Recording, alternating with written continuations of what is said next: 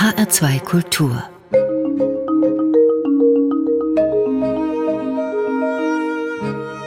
Doppelkopf am Tisch heute mit Stefan Pegatzky, promovierter Germanist, Buchautor mit zahlreichen Veröffentlichungen, unter anderem zu prominenten Köchen, zudem ausgewiesener Fachmann in Sachen Champagner im Besonderen, Gourmandise und Kulinarik im Allgemeinen. Gastgeber ist Martin Maria Schwarz. Einen schönen guten Tag, Stefan Pegatzky. Guten Tag, ich freue mich, dass ich hier bin. Wie kommt ein Geisteswissenschaftler dazu, sich tief in die Thematik des Essens und Trinkens hineinzuarbeiten, um dort dann einmal eine sehr umfangreiche Expertise zu entwickeln und zum anderen schließlich sein berufliches Glück zu finden.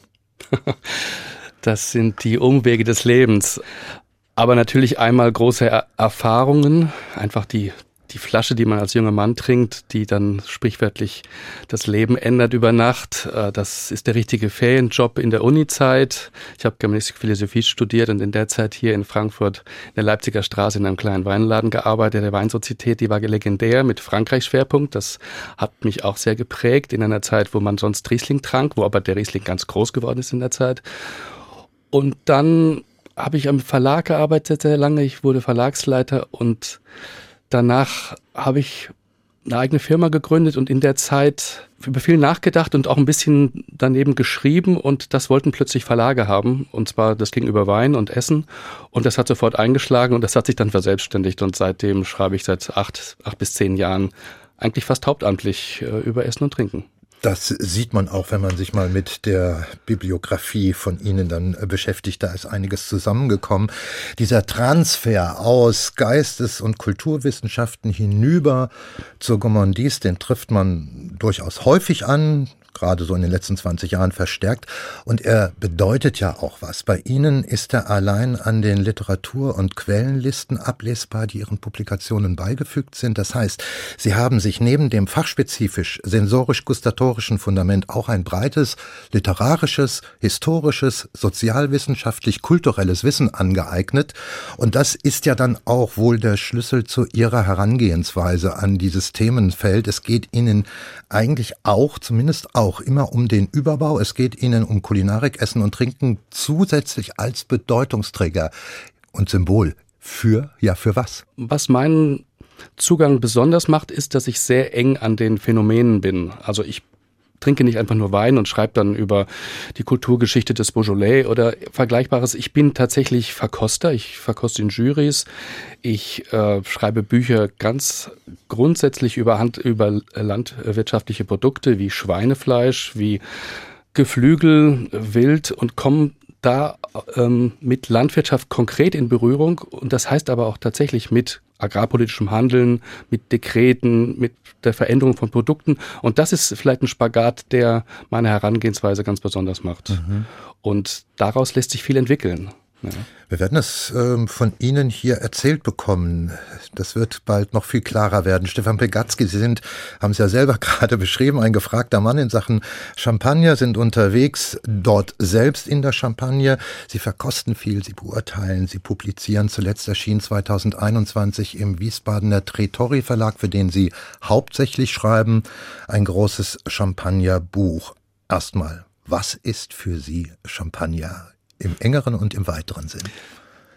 Es ist natürlich gesetzlich geregelt. Also La Champagne, der Champagner kommt aus Le Champagne, aus der Champagne, aus der Gegend. Das ist äh, darauf äh, ist die Champagne sehr stolz. Es ist ein Schaumwein aus einer ganz bestimmten Region, 319 Orte ich glaube, 14.000 äh, Hektar groß, eine Region, die so groß ist, fast wie Luxemburg, das muss man sich vorstellen.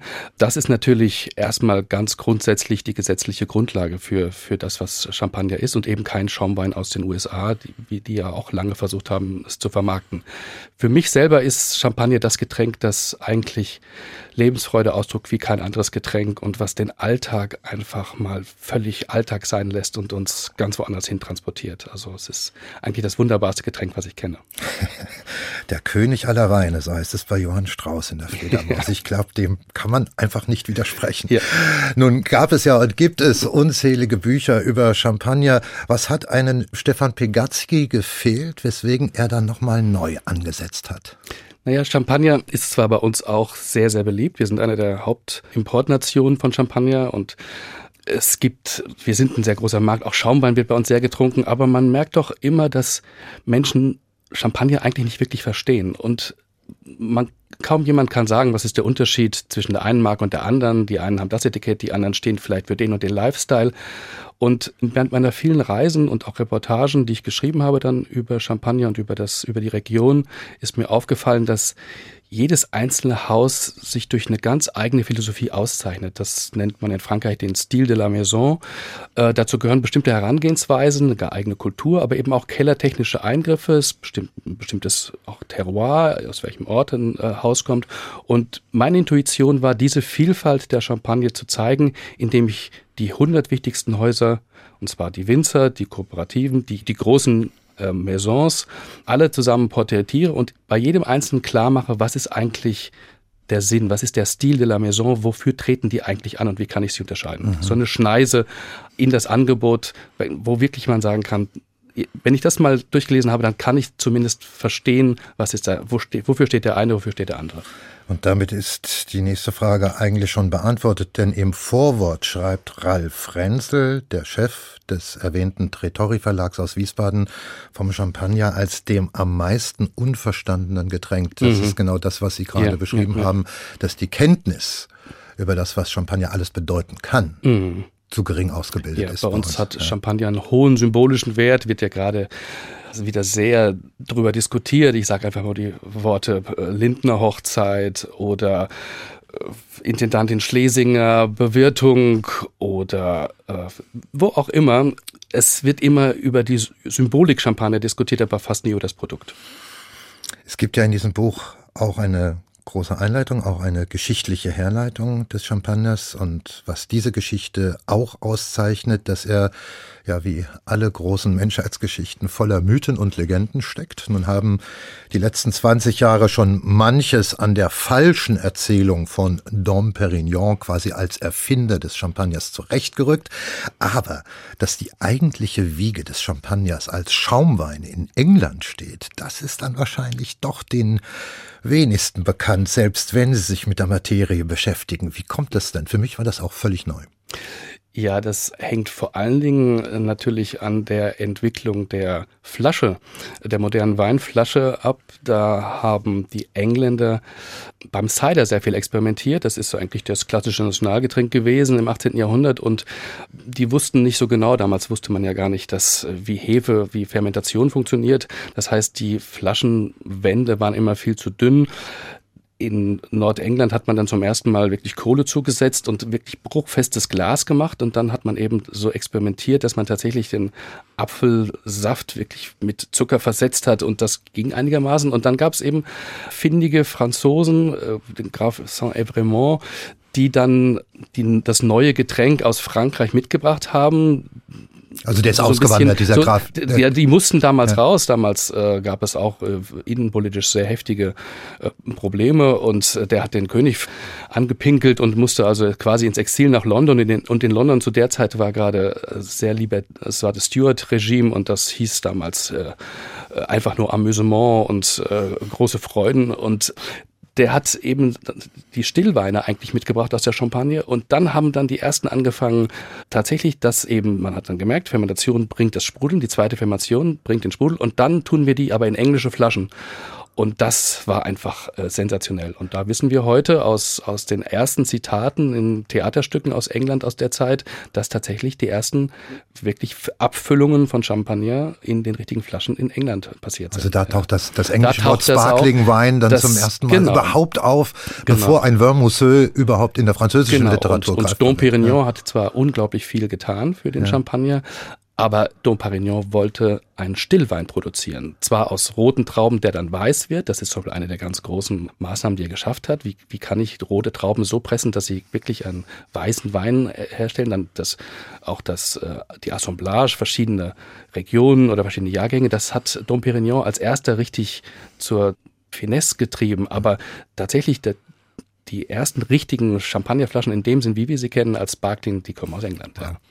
Also dann gibt es auf jeden Fall einen starken englischen Einschlag in der Geschichte des Champagners und es gibt dann auch einen starken deutschen Einschlag, der ist auch schon vielfach beschrieben worden durch die Entwicklung der Marke Champagner aufgrund äh, der, des starken kaufmännischen Einflusses von, von deutschen Händlern in Frankreich oder in der Champagne. Aber das, glaube ich, am meisten bewundernswerte ist und bleibt ja bis heute die strenge Organisation der Champagne und des Champagners nach innen wie nach außen. Einerseits was Qualitätserzeugung und mhm. Sicherung mhm. angeht und zum Zweiten auch was den Schutz der Marke betrifft. Ja. Das sind, glaube ich, die entscheidenden Säulen. Das ist ähm, immer natürlich umstritten. Es gibt viele Menschen, die denken, man kann es noch verbessern. Denken wir allein, ich hatte vorhin erwähnt, äh, die Champagne hat, also als äh, Weinbauregion hat die Größe etwa von Luxemburg, wo man denkt, na ja, äh, die Größe von Belgien, Entschuldigung, nicht von Luxemburg, von Belgien. Das ist schon ziemlich groß. Und wenn wir jetzt gleichzeitig sehen, eine andere vergleichbare Großappellation wie das Bordeaux, die haben 316 verschiedene Appellationen in dieser. Während Champagner hat eine einzige Appellation. Nun könnte man sagen, uh, das ist aber doch alles sehr verschieden. Da könnte man, warum kann man nicht aus der einen Region auch eine eigene Appellation, eine eigene Herkunft machen? Aber da sagen die großen Vertriebsleute, nee, das zerstört unsere Marke. Wenn wir jetzt sagen, wir machen Montagne de Reims unterschiedlich von den Côte du Blanc oder die Côte d'Aube im Süden oder Vallée de Marne, das Marntal als eigene Region, was man alles machen könnte. Aber wir verbessern damit unsere Marke und das ist natürlich äh, völlig, das ist, das leuchtet mir auch ein. Ja. Ich denke, Markenschutz ist was ganz hoch mhm. wertvolles, ein ganz kostbares Gut und da sind nun mal die Franzosen zumindest mit oben in der Weltspitze. Aber selbst, also jetzt kommen wir nochmal auf den Begriff, also dem Schutz dieses Wortes, des Begriffs Champagner.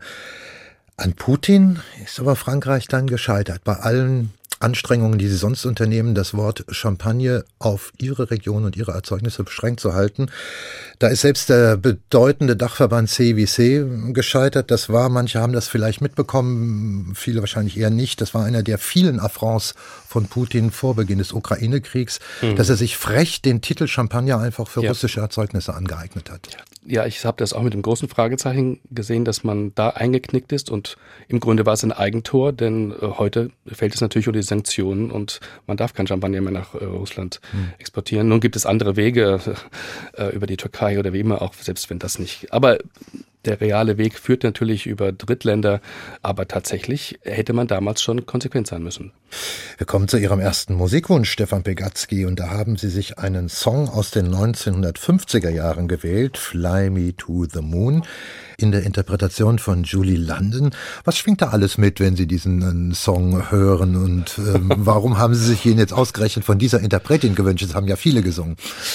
Ich glaube, zum Champagner ist das einfach eine der besten Titel. Das begleitet ja quasi das Aufströmen der Bläschen. Also von insofern äh, war das eigentlich eine, eine, klare Wahl. Und ich finde, Julie London war eine sehr starke Sängerin, sehr selbstbewusst. Wenn man sie mal auf alten YouTube-Videos sieht, äh, eine ganz äh, eine starke Frau. Von insofern gefällt mir sehr gut.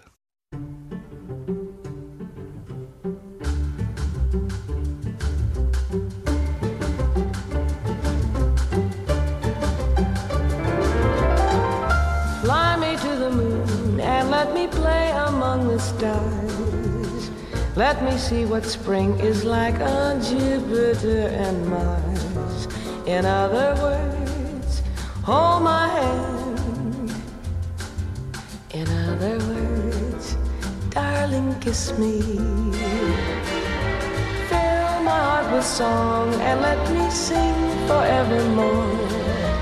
You are all I long for, all I worship and adore. In other words, please be true. In other words, I love you.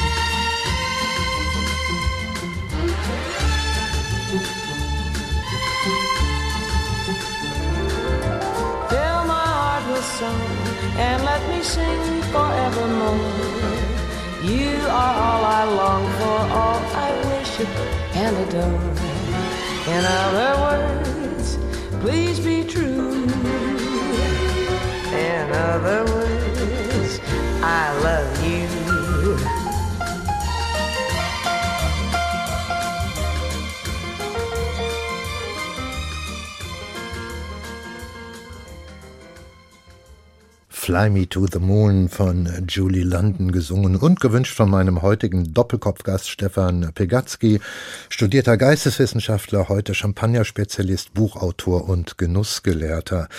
Gastgeber ist weiter Martin Maria Schwarz. Dieses Gespräch finden Sie übrigens auch in der ARD Audiothek, dem kostenlosen Angebot für Podcasts aller Art, nur dass Sie wissen.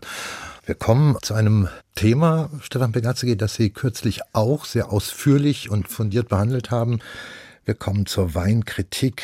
Ja, es ist so, jede Kunst, die auf sich hält, wird irgendwann in der Geschichte auch die Kritik als Partner hinzubekommen. Das ist in der Musik so, das ist in der Literatur so und das ist auch beim Wein so. Ganz frech betrachte ich also den Wein auch als Kunstwerk. Die Literaturkritik ist ein Resultat der damals sich entwickelnden Presse- und Zeitungslandschaft.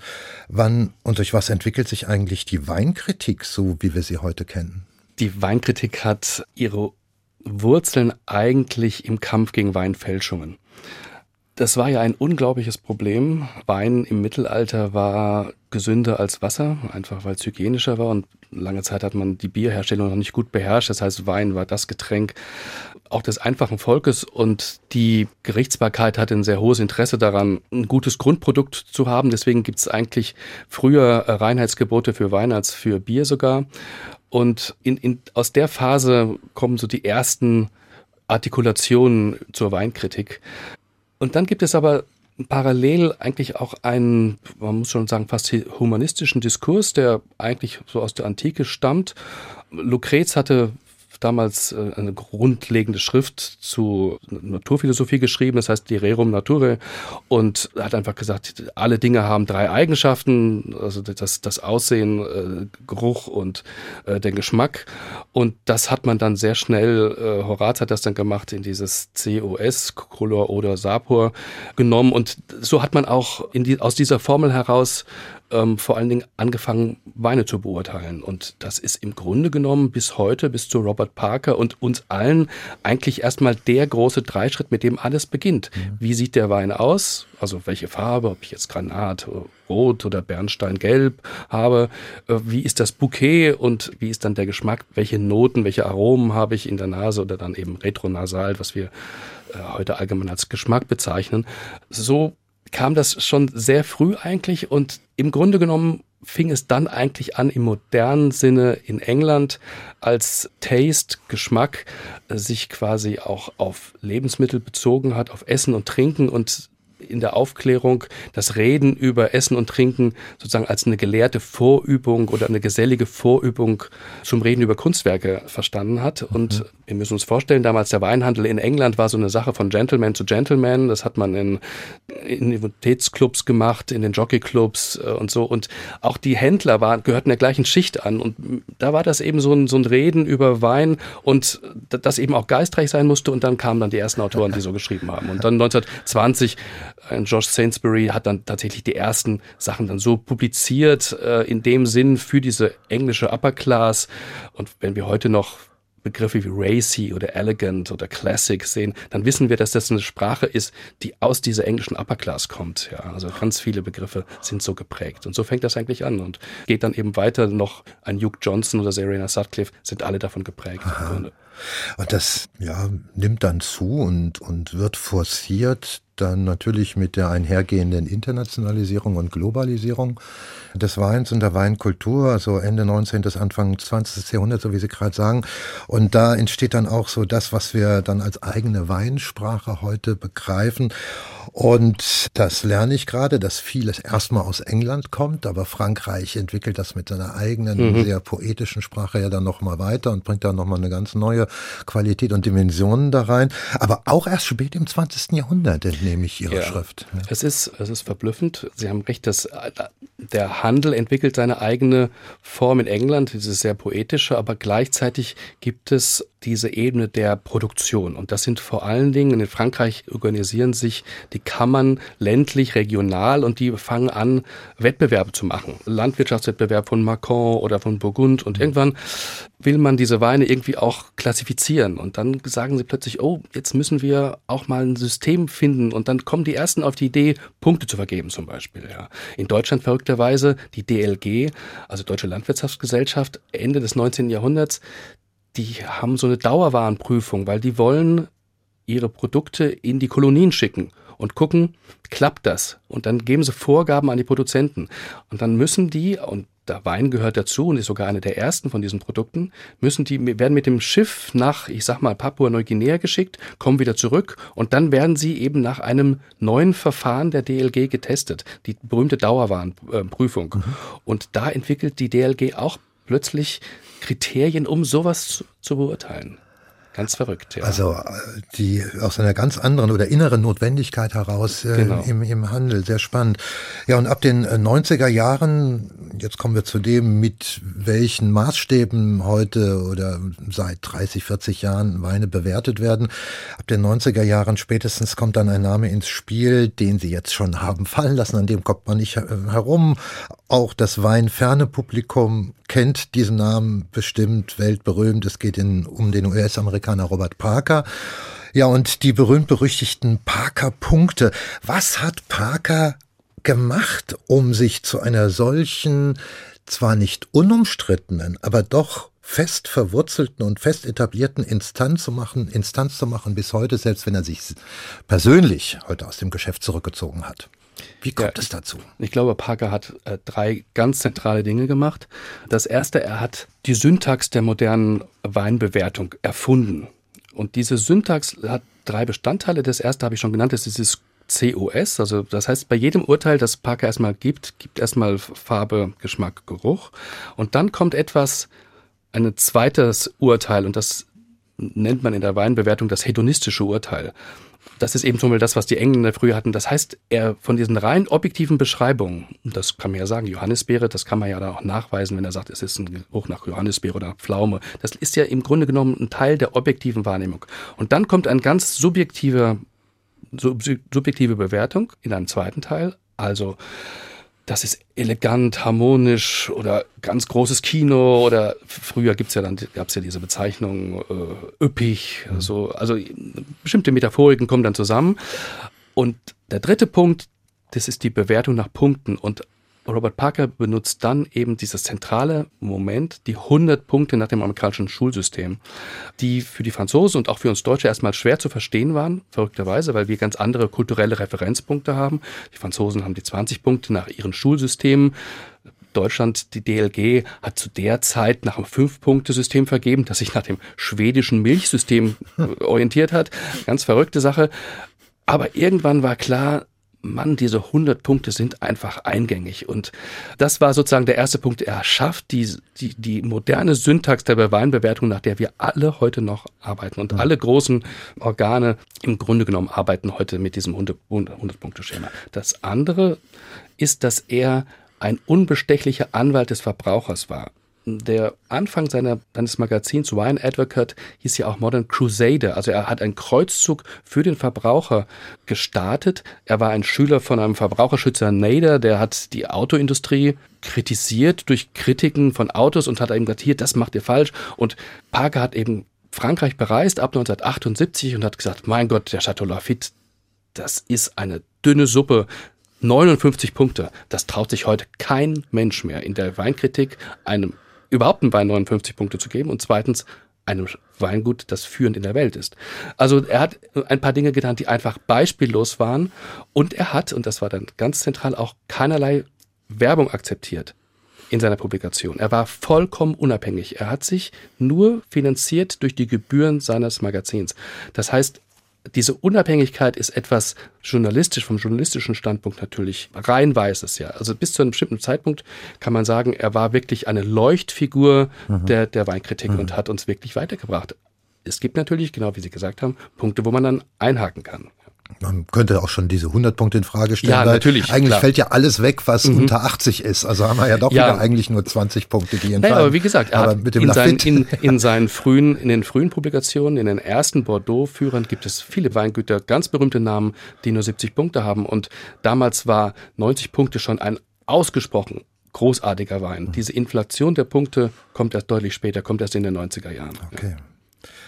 Es ist sehr offen, wie sich das weiterentwickeln wird. Es gibt zwar immer noch die großen führenden Medien wie Feinschmecker oder Vino mit ihren Jahrgangsdegustationen. Am Ende kommt dann ein Heft raus und dann die 500 besten Weine Deutschlands und so weiter und so weiter. Aber ich meine so, es gibt gar nicht mehr heute die Kritikerhoheit, der alle folgen oder dem alle untertan sind und äh, wo die, das Publikum sich dann gut orientiert fühlt. Ich habe eher den Eindruck einer großen Parzellierung, nicht zuletzt halt eben auch durch die sozialen Medien, die sich dann nun ihre eigene Kritikerschaft herangezogen hat. Ja, also das ist völlig richtig. Das natürlich ist erstmal die Befreiung von übergroßen Vorbildern etwas Positives. Also zu sagen, trau nicht einfach nur dem Guru, sondern deinem eigenen Urteil ist erstmal prinzipiell richtig. Auf der anderen Seite war Robert Parker einer der besten Weinverkoster der Welt. Das muss man, jeder, der ihn gesehen hat beim Verkosten, äh, wird das bestätigen. Es gibt kaum jemanden, der dessen Urteile über die Jahre hinweg eine ähnliche Konsistenz aufgewiesen haben wie die von Robert Parker. Dann gab es sozusagen die Diadochenkämpfe um die Nachfolge und das ist immer noch nicht zu Ende. Selbst also von allen großen Publikationen gehen immer wieder die Chefkritiker, die gerade mal zwei Jahre an Bord sind, machen wieder was Eigenes auf. Es gibt heute vielleicht 30 Plattformen neben den etablierten, sagen wir wie Wine Advocate oder die Cantor, um um nur den internationalen Raum zu nennen, die äh, wirklich wichtig sind, um die, um, um sozusagen Urteile, äh, wichtige Jahrgänge oder Regionen nachzuverfolgen. Aber das kann kein Mensch mehr nachvollziehen. Und dann gibt es natürlich die Konjunkturgewinner, die mit sehr ungewöhnlichen Bewertungen um Aufmerksamkeit buhlen und die dann auch bekommen und die dann, weil sie sehr industrie- oder produzentenfreundlich urteilen, gerne auch zitiert werden. Und das schafft ein Ungleichgewicht und eine Inflation von Noten, die eigentlich dann das ganze System fast außer Kraft setzen, weil Händler verkaufen mittlerweile fast nur noch mit hohen Punkten und äh, je, je preiswerter der Wein ist bei gleichzeitig hohen Punkten, desto größere Startvorteile hat er und das wird gnadenlos ausgenutzt. Und dadurch wird es ad absurdum geführt und natürlich, klar, wenn ich in den so Social Medias bin, wenn ich Wein da äh, publiziere, dann geht's um die Likes der Freunde und nicht mehr um irgendeine Punktzahl. Dann geht's einfach um den Augenblick, den ich, den ich zeigen möchte. Und wenn Leute das auch cool finden, dann sind sie eben dabei und wenn nicht, dann nicht. Das hat aber natürlich mit der Weinqualität an sich, mit der intrinsischen Qualität im Glas nichts mehr zu tun. Ich glaube immer noch, dass gute Erfahrung und unter bei reproduzierbaren Umständen immer noch sehr gute qualifizierte Äußerungen über Wein erla- erlauben bei guten Verkostern. Wir machen einen zweiten Musikwunsch von Ihnen, Dusty Springfield mit The Windmills of Your Mind. Gibt es dazu eine Geschichte? Gibt es auch, aber nicht für diesen Sender. Oder nicht für an diesem Ort. Aber Sie legen es immer mal wieder auf, anscheinend. Ja, ich lese es immer mal wieder auf, ja. Round like a circle in a spiral, like a wheel within a wheel, never ending or beginning on an ever spinning reel, like a snowball down a mountain or a carnival balloon, like a carousel that's turning, running rings around the moon like a clock whose hands are sweeping past the minutes of its face. And the world is like an apple whirling silently in space, like the circles that you find in the windmills of your mind.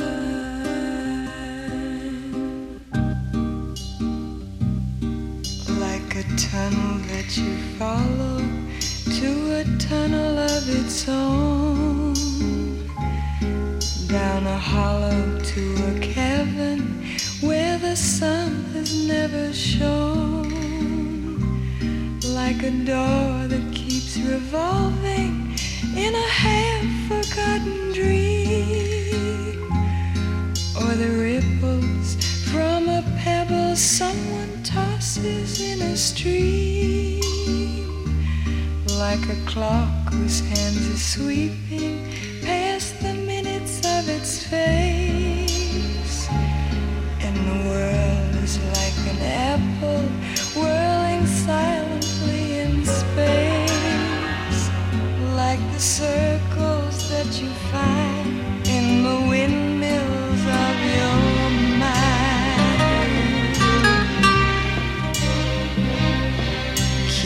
Jingle in your pocket, words that jangle in your head. Why did summer go so quickly? Was it something that you said? Lovers walk along the shore and leave their footprints in the sand. Is the sound of distant drumming just the Pictures hanging in a hallway and the fragment of a song. Half remembered names and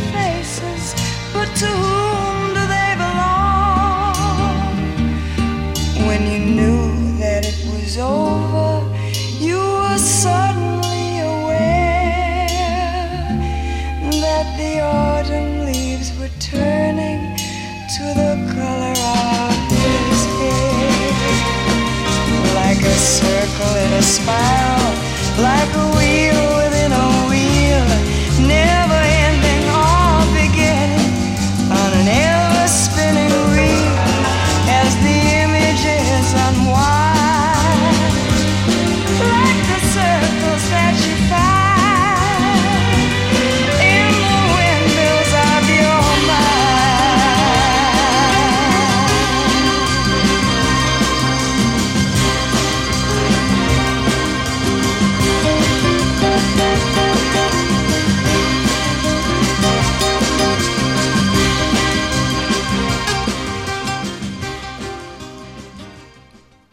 Das war Dusty Springfield mit The Windmills of Your Mind, gewünscht von meinem heutigen Studiogast Stefan Pegatzky, Buchautor, bewandert im großen Bereich des Essens und Trinkens mit einem Schwerpunkt Champagner, aber nicht nur.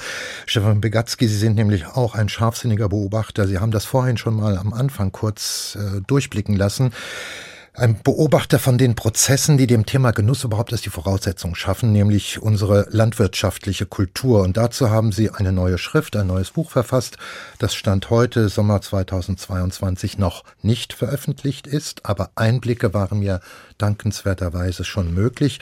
Grob schraffiert gehen Sie den Urgründen eines mittlerweile mindestens 100 Jahre alten Defizits in Deutschland auf die Spur.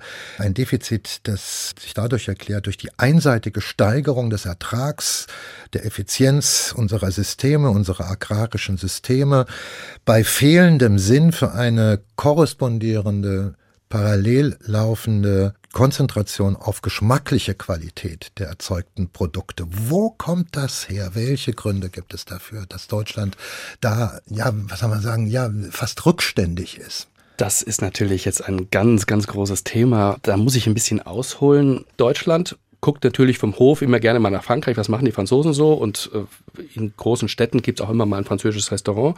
Aber im Grunde genommen interessiert sich Deutschland kaum für seine Landwirtschaft, sondern vor allen Dingen für die Industrie. Das war schon bei Friedrich dem Großen so. Der hat zwar Voltaire immer geschrieben, ja, du hast recht, die Landwirtschaft ist was ganz Großartiges, aber eigentlich baut der auch Industrie auf. Und, dann passiert aber etwas, dass ein äh, Albrecht Daniel Thaer an einer Fakultät für Kameralistik und das ist die fürstliche Buchhaltung. Also sozusagen, wie kann ein Fürst sozusagen seine Finanzen ordnen? Da entwickelt er auch ein Modell für Landwirtschaft, um die Staatskasse des Fürsten möglichst zu füllen, indem er absolut rationell arbeitet. Und mit, mit den neuesten Entwicklungen aus England, dem eisernen Pflug, mit, den, mit neuen Düngemitteln, all diesen Dingen. Und da beginnt plötzlich in Deutschland Landwirtschaft interessant zu werden, weil man damit Geld verdienen kann. Entscheidend. Es kommt aus der Buchführung. Es gibt Buchführer, die gleichzeitig Landwirte waren, die haben den Leuten gesagt, so geht's. Und dann kommt der entscheidende Punkt 1871, Deutschland-Französischer Krieg. Die Deutschen gewinnen. Deutschland wird eine Nation. Bismarck, einer, der selber Landwirtschaft hat, Ostagrarier sozusagen. Franzosen verlieren den Krieg. Und dann geht's jetzt in zwei Richtungen weiter. Die Deutschen bauen ihre Industrie auf, ganz klar, Krupp, Ruhrgebiet, aber sie brauchen auch ganz viel Nahrungsmittel, weil das Volk explodiert, es gibt ein großes Bevölkerungswachstum, die Städte wachsen und in dem Moment greift man eben auch auf diese Intensivierung von Landwirtschaft zu, und zwar riesig. Und da werden die großen Güter im Osten gefördert, und zwar Monokulturen. Das ist der entscheidende Punkt. Auf der einen Seite, Industrie ist das Wichtigste, aber unterstützt durch riesige Felder, durch Massenanbau. In Frankreich anders, 1871, wie gesagt, verliert den Krieg, wird Republik und da muss die Republik versuchen, sich die Loyalität der Bauern zu, ver zu versichern und da werden die Bauern gekuschelt im Grunde ja. genommen, aber es geht nicht weiter. Es, es, gibt keine Modernisierung von Landwirtschaft wie in Deutschland, sondern es gibt im Grunde genommen so ein bisschen Stagnation. Das ist, so fängt es im Grunde genommen an, dann, dann gehen die großen Schritte weiter. In Deutschland werden Theorien entwickelt, die Großräume immer wichtiger machen. Es gibt dann der große deutsche Geograf Ratzel, das ist einer der Vater der deutschen Erdkunde, entwickelt die Lebensraumphilosophie, die nachher Hitler liest und ganz, ganz wichtig findet und in Mein Kampf integriert. Und da heißt es eben, wir brauchen Großräume mit absolut einheitlicher Bepflanzung, mit den neuesten, auch neuesten Rassen bzw. Landsorten, die müssen da sein und es muss immer weitergehen. Immer Intensivierung, immer modernste Rassen, während in Frankreich eine ganz andere Art von Erdkunde auch entsteht. Ich glaube, das ist klar geworden. Das ist eine völlig disparate das Entwicklung. Ist eine völlig andere Entwicklung. Ländern, ja. so Frankreich regionalisiert ja. sich, äh, ja. wie Dalche ja. Geografie, der, der macht ein Lob der Regionen. In, da gibt es dann überall einzelne Produkte, während in Deutschland wird auf Masse, auf große Flächen hin organisiert. Das ist ein völlig anderes System. Und das setzt sich nach dem Zweiten Weltkrieg auch fort. Flurbereinigung in Deutschland, während in Frankreich es ein bisschen anderer Prozess ist, aber es gibt noch eine wie soll ich sagen, ein, ein Widerstandsreservoir, wo eben Regionalisierung, hochwertige Produkte immer noch stehen ja, und angebaut werden. Und das ist eine ganz grundsätzlich andere Entwicklung. Das ist packend, packend berichtet in wenigen Minuten zusammengefasst, was ein Prozess von 100 Jahren ist, deutlich, aber bis heute, das ist ja das ja. Erschreckende und Sie haben zu Recht in diesem Buch äh, darauf hingewiesen, auf diesen Abschlussbericht der Zukunftskommission Landwirtschaft der deutschen Bundesregierung aus dem Jahr 2020, wo eigentlich dieselben Dinge wieder, wieder hervorgeholt werden und wieder geht es um groß und viel. Und jetzt kommt natürlich noch äh, die ganze, der ganze moralische Teil noch hinzu. Ja. äh, und es muss natürlich jetzt dann irgendwie biologisch und, und ökologisch sein, aber das Thema geschmackliche Qualität, die ja. gustatorischen Momente der landwirtschaftlichen Produkte tauchen entweder gar nicht auf oder nur ganz knapp. Das heißt, diese Entwicklung, die Sie gerade skizziert haben, hat Nachwirkungen bis heute. Aber ich will noch mal kurz das aufgreifen, um das Sensationelle Ihrer Entdeckung da mal einzukreisen. Sie haben diesen französischen, ich glaube, an Hof von Ludwig dem 14. arbeitete dieser Franzose, der ja. dieses Wort vom Eigengeschmack genau äh, der Dinge beim Zubereiten von genau, Essen. Ja. Les Délices de la Campagne, also die Freuden des Landlebens, da entwickelt der das zum ersten Mal und äh, an, an Gemüse auch. Und ganz verrückt, das war ein Gärtner, der hat das entwickelt. Ich genau. greife das deswegen auf, weil dieser Satz, dieser Begriff Eigengeschmack der Dinge kommt hier in Deutschland frühestens Ende des 20. Jahrhunderts im Rahmen der Hochküche auf. Mhm. Also ein so langer ja, ja. Weg hat er zurückgelegt. Frankreich im 17. Jahrhundert ja, und bis es hier ankommt, ist es schon Ende 20. oder vielleicht schon 21. Jahrhundert, in dem die Dinge wieder nach dem schmecken müssen, was sie eigentlich sind. Dann dazwischen liegt ein Prozess, Sie haben ihn gerade beschrieben, man könnte ihn vielleicht auch so vielleicht skizzieren, dass es in Deutschland vornehmlich um die kalorische Sättigung ging, um nicht und nicht um die Befriedigung von anderen geschmacklichen Bedürfnissen. Ja, Deutschland ist sehr funktional orientiert in sehr vielen Dingen. Das heißt, da geht es tatsächlich um, um Nährstoffe. Das wird dann natürlich heutzutage extrem klar aufgegliedert, äh, Kohlen nach Kohlenhydrate, nach Vitaminen etc. Dann geht es aber auch natürlich um Dinge wie heutzutage wie Selbstoptimierung. Also was tut Nahrung für mich? Also verhindert sie mein Alter, macht sie mich attraktiver. Das sind solche, Dinge, die in Frankreich bedeutend weniger eine Rolle spielen. Und ähm, zu Recht sprechen Sie halt von einer mentalitätsgeschichtlichen Differenz, die, die ja. der, der, Urgrund ist, der Nährboden, auf dem das, auf dem das alles, äh, auf dem das alles wächst. Ja, ähm, wir begreifen sozusagen ab 1880 die Zeit als eine Form der extremen Intensivierung des, der europäischen Landwirtschaft aus dem Grund, weil da die Globalisierung eigentlich losgeht der Landwirtschaft. Ab 1880 beginnt Amerika einzutreten mit großen äh, Weizenlieferungen, mit Vieh, dann kommt Argentinien, dann kommt Britisch-Ostindien und darauf reagiert Europa erstmal mit Entsetzen, sowohl Deutschland als auch Frankreich und mit unterschiedlichen Strategien. Und in Deutschland ist die zentrale Strategie die absolute Intensivierung des Anbaus.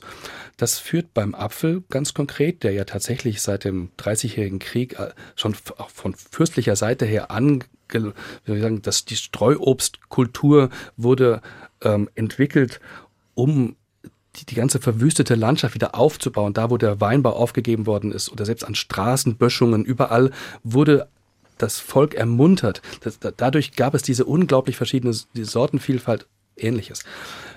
Dann kam man eben in den 20er Jahren, als der Druck der Weltproduktion auf Europa so stark wurde, da, darauf dass man Plantagen errichtet. Das heißt, wir haben den klassischen Hochbaum, das klassische Obst, was man über Leitern abernten musste, wurde als suboptimal betrachtet und jetzt wurde das eben in Plantagen, die kleine, mit kleinerem Wuchs, die nicht mehr über Leitern zu erreichen sind. Und das gab dann eine Entwicklung, man kann das zeigen, wie der Apfelbaum sozusagen immer mehr erzogen wird und damit er immer besser ja, beerntbar wurde. Und das kann man zeigen, dass das in den 20er Jahren anfängt und wo ganz klar ist, Geschmack ist keine Kategorie des Anbaus mehr. Das ist ein Luxus, den wir uns nicht leisten können. Und das sind die gleichen Funktionäre, die dann natürlich Karriere machen im Dritten Reich. Die sagen, es gibt nur noch, also der Apfel muss auch an die Front. Das heißt, der Apfel muss verpackenssicher sein, der muss, der darf überhaupt nicht, äh, was weiß ich, braun werden durch Kontakt oder so. Das müssen einheitliche Äpfel sein das hart sein, steht hart sein, wie ja. Kruppstahl oder wie auch immer, ja. Und dann haben wir 1945 und wir haben natürlich die, das Problem, es gibt wieder Hunger in Deutschland. Wir müssen den, die Landwirtschaft erstmal wieder in Stand setzen und natürlich muss die Produktion angekurbelt werden. Aber dann sitzen die gleichen Funktionäre, die 1945 und 1943 dann da saßen, sitzen immer noch in ihren Ämtern und dann geht's einfach weiter. Wir müssen noch mehr Sorten verkleinern. Wir jetzt ist plötzlich der Feind nicht mehr sozusagen der Krieg, sondern jetzt ist, wir sind im Weltmaßstab, jetzt ist natürlich globale, jetzt wir, nach, de, nach dem Zweiten Weltkrieg befinden wir uns in einem freien Markt. Und da müssen wir aber jetzt Führung, und zwar richtig Führung, in, ruhig in dem alten bösen Sinne. Und dann wird eben nochmal, selbst das, was vorhanden war, die Sorten wurden nochmal reduziert. Was für eine Geschichte. Und die Korrekturen beginnen, ich meine aus meiner Sicht um das Jahr 2000 herum. Als ein bisschen früher gab bisschen früher gab noch. Mhm, ja. Und sie haben ja zum, zum Glück etwas gebracht, diese Korrekturen, also diese Unbedingt, also ich diese Apfelarmut nicht in der Menge, sondern in der was die Sorten angeht angeht, ist, glaube ich, auf einem guten ja, Weg, dass die behoben wird. Also allein, äh, es würde viel mehr Direktvertrieb, also das ist ja ganz entscheidend. Natürlich ist es problematisch, Streuobst direkt im Supermarkt anzubieten, weil die Waren nicht der sozusagen dem Aussehen und der Konfektion entsprechen, die der Verbraucher heute gewohnt ist. Das heißt, dieses Obst, das sich eigentlich für den Direktverkauf eignet.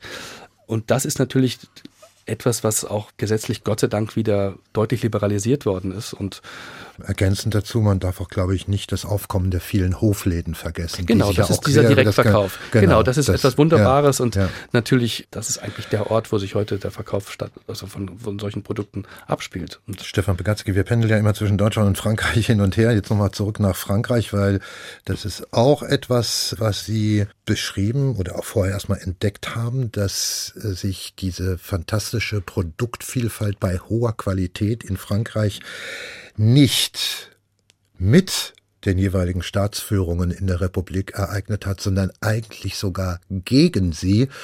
Das bekommt eine recht aktuelle Bestätigung dieses, diese Entdeckung durch auch das Verhalten des äh, aktuellen Präsidenten Emmanuel Macron, der auch eigentlich ein Förderer der industriellen Landwirtschaft sehr viel stärker äh, wäre, wenn man ihn machen ließe. Aber hier ist eine interessante, ja, eine Geschichte, die auch schon eine richtige Tradition hat, dass sich nämlich dieses kleinbäuerische, dieses viel regionalere System der Agrarwirtschaft auch immer wieder zur Wehr gesetzt hat. Ja. Ja, die Franzosen ähm, haben gemerkt, spätestens nach dem Zweiten Weltkrieg, aber verrückterweise schon vorher, dass sie sich modernisieren müssen. Und zwar modernisieren im Sinne der großen Modernisierungsnationen wie USA, Deutschland äh, und England. Und der entscheidende Anstoß zur Modernisierung der französischen Agrarstrukturen kam zynischerweise aus Deutschland, nämlich mit der Besetzung und der quasi sehr engen Verbindung des Vichy-Regimes zu Deutschland, weil dann nämlich Agronomen in Frankreich das Sagen bekamen, die direkt in Deutschland äh, studiert hatten und entsprechend ähnliche Mechanismen der Produktion verinnerlicht hatten, insbesondere in der Genetik, wo Deutschland tatsächlich führend war, was ja kein Wunder ist. Äh, aber der, der Witz ist, dass Frankreich nach 1945 diese Leute im Amt gelassen hat, weil Frankreich gemerkt hat, um Gottes Willen, wir haben zwar jetzt Volksfrontregierung, wir, wir hatten damals gab es gleich erstmal einen sozialistischen Landwirtschaftsminister, aber der sagte, oh, wir müssen die Landwirtschaft komme, was es wolle, modernisieren. Und das war die, die großen Jahrzehnte der Planung, der Planwirtschaft. Und da hat man gesagt, es ist mir völlig egal, was die Leute denken. Die Leute müssen einfach die Landwirtschaft richtig modernisieren. Wir müssen den Fonds stark machen. Wir müssen die Abhängigkeit von äh, Lieferungen aus den USA verringern, die damals natürlich über Marshallplan auch Frankreich sehr stark unterstützt haben. Außenwirtschaftsdefizit, das muss alles korrigiert werden. Wir müssen riesige Landwirtschaft haben. Und Frankreich baute in den Jahrzehnten bis 1970 riesige auch Marktführer auf. Ähm, denken Sie jetzt an Danone Lactalis oder ähnliches in der Milch- und Käseindustrie sind die weltweit führend, das sind die größten Produzenten, aber auch Weizenproduktion. Und dann kam erst der Bruch, sagen wir mal, in den 60ern, Anfang der 70er Jahre, als dann klar war, dass, dass die Qualität der Lebensmittel dramatisch verschlechtert wurde. Damals haben die Köche aufgeschrien, die gleichzeitig aber Reklame für irgendwelches Dosenessen gemacht haben. Aber man merkte plötzlich, die Milch wird schlechter, die Butter wird schlechter. Was kann da passieren? Und gleichzeitig gab es erste, das erste Bewusstsein von ökologischen Schäden, mhm. die die Landwirtschaft zu tragen hatte. Wir haben plötzlich gemerkt, dass Tiere aussterben, dass, ganze, dass die ganze Sortenvielfalt zusammenbricht. Und das hat plötzlich in Frankreich für unglaubliche Diskussionen gesorgt. Und das gab dann so einen Widerstand und das hat sich zum Teil sehr heftig im, äh, entzündet. Äh, damals, also die französischen Bauern sind wesentlich demonstrationsfreudiger mhm. als die in Deutschland. Und so kam es dann zu einer quasi Neuformulierung der französischen Landwirtschaft, dass man gesagt hat, wir fahren eine bipolare Strategie. Wir haben unsere Marktführer, wir müssen Großproduktion haben, konventionell, weil auch der französische Verbraucher bestimmte niedrige Preise möchte. Aber wir müssen auch die Hochqualität unserer landwirtschaftlichen Produkte gleichzeitig schützen. Das heißt, wir müssen einen Bereich haben, wo wir weiterhin bestimmte Mechanismen, Produktionsweisen pflegen, um beste Produkte weltweit als Leuchttürme noch darzustellen. Und diese bipolare Strategie ist etwas, was Frankreich heute von Deutschland komplett unterscheidet, weil wir keine exzellenten landwirtschaftlichen Produkte haben. Bis auf Einzelsektoren und bis auf bestimmte kleine, ganz kleine Leuchttürme. Aber an sich ist Exzellenz von Lebensmitteln kein deutsches Produktionsziel. Stefan Pegatzky, Punkt. Ja, so ist es. Das ist die Bestandsaufnahme heute für einen Ausblick in die Zukunft da müsste man einen zweiten Doppelkopf, glaube ich, hier anstrengen, um das alles in den Griff zu bekommen. Wir haben noch einen dritten Musikwunsch von Ihnen und da bleiben wir auch gleich dann in Frankreich. Septembre von Barbara. Warum haben Sie sich das gewünscht? Ja, Barbara ist eine ganz große Chansonsängerin in Deutschland nicht so bekannt, aber sie ist, da kennt man sie vielleicht dann doch, eine Brückenbauerin zwischen Deutschland und Frankreich. Viele kennen ihr Lied Göttingen, das den Kindern von Göttingen gewidmet ist, ähm, wo sie eben sagt, dass die Kinder von, aus Göttingen sich nicht von denen aus Paris unterscheiden. Was damals, als sie das auf Französisch gesungen hat, für extreme Proteste in Frankreich äh, gesorgt hat. Daraufhin hat sie das Lied auch auf Deutsch gesungen und ähm, ich glaube, bei so einem Thema passt das sehr schön. Stefan Wegatzky, ich danke Ihnen ganz herzlich für Ihr Kommen zum HR2 Doppelkopf. Danke, ich danke Ihnen. Und vom Doppelkopf verabschiedet sich Martin Maria Schwarz als Gastgeber mit Barbara und Septembre.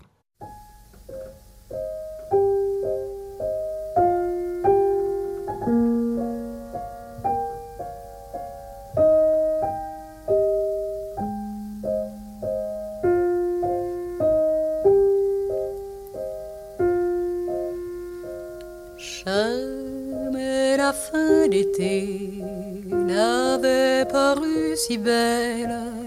Les vignes de l'année auront de raisin. On voit se rassembler déjà les hirondelles, mais il faut se quitter. Pourtant, l'on s'aime bien.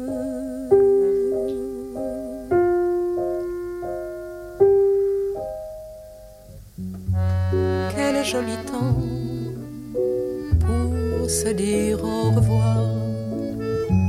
Quel joli soir pour jouer ces vingt ans sur la fumée des cigarettes. L'amour s'en va, mon cœur s'arrête. Quel joli temps dire au revoir. Quel joli soir pour jouer ce vingt ans. Les fleurs portent déjà les couleurs de septembre et l'on entend de loin s'annoncer les bateaux. Beau temps pour un chagrin que ce temps couleur d'ambre, je reste sur le quai, mon amour. À bientôt.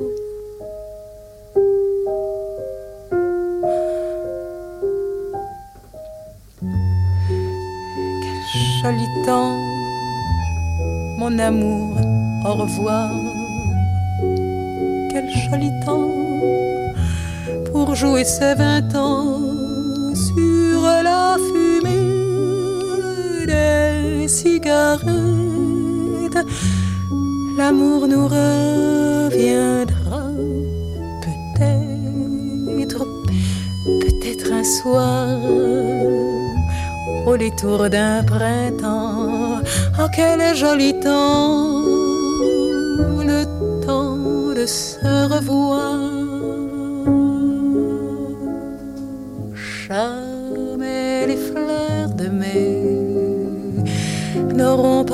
Si belles. Les vignes de l'année auront des beaux raisins quand tu me reviendras avec les hirondelles, car tu me reviendras, mon amour. À demain.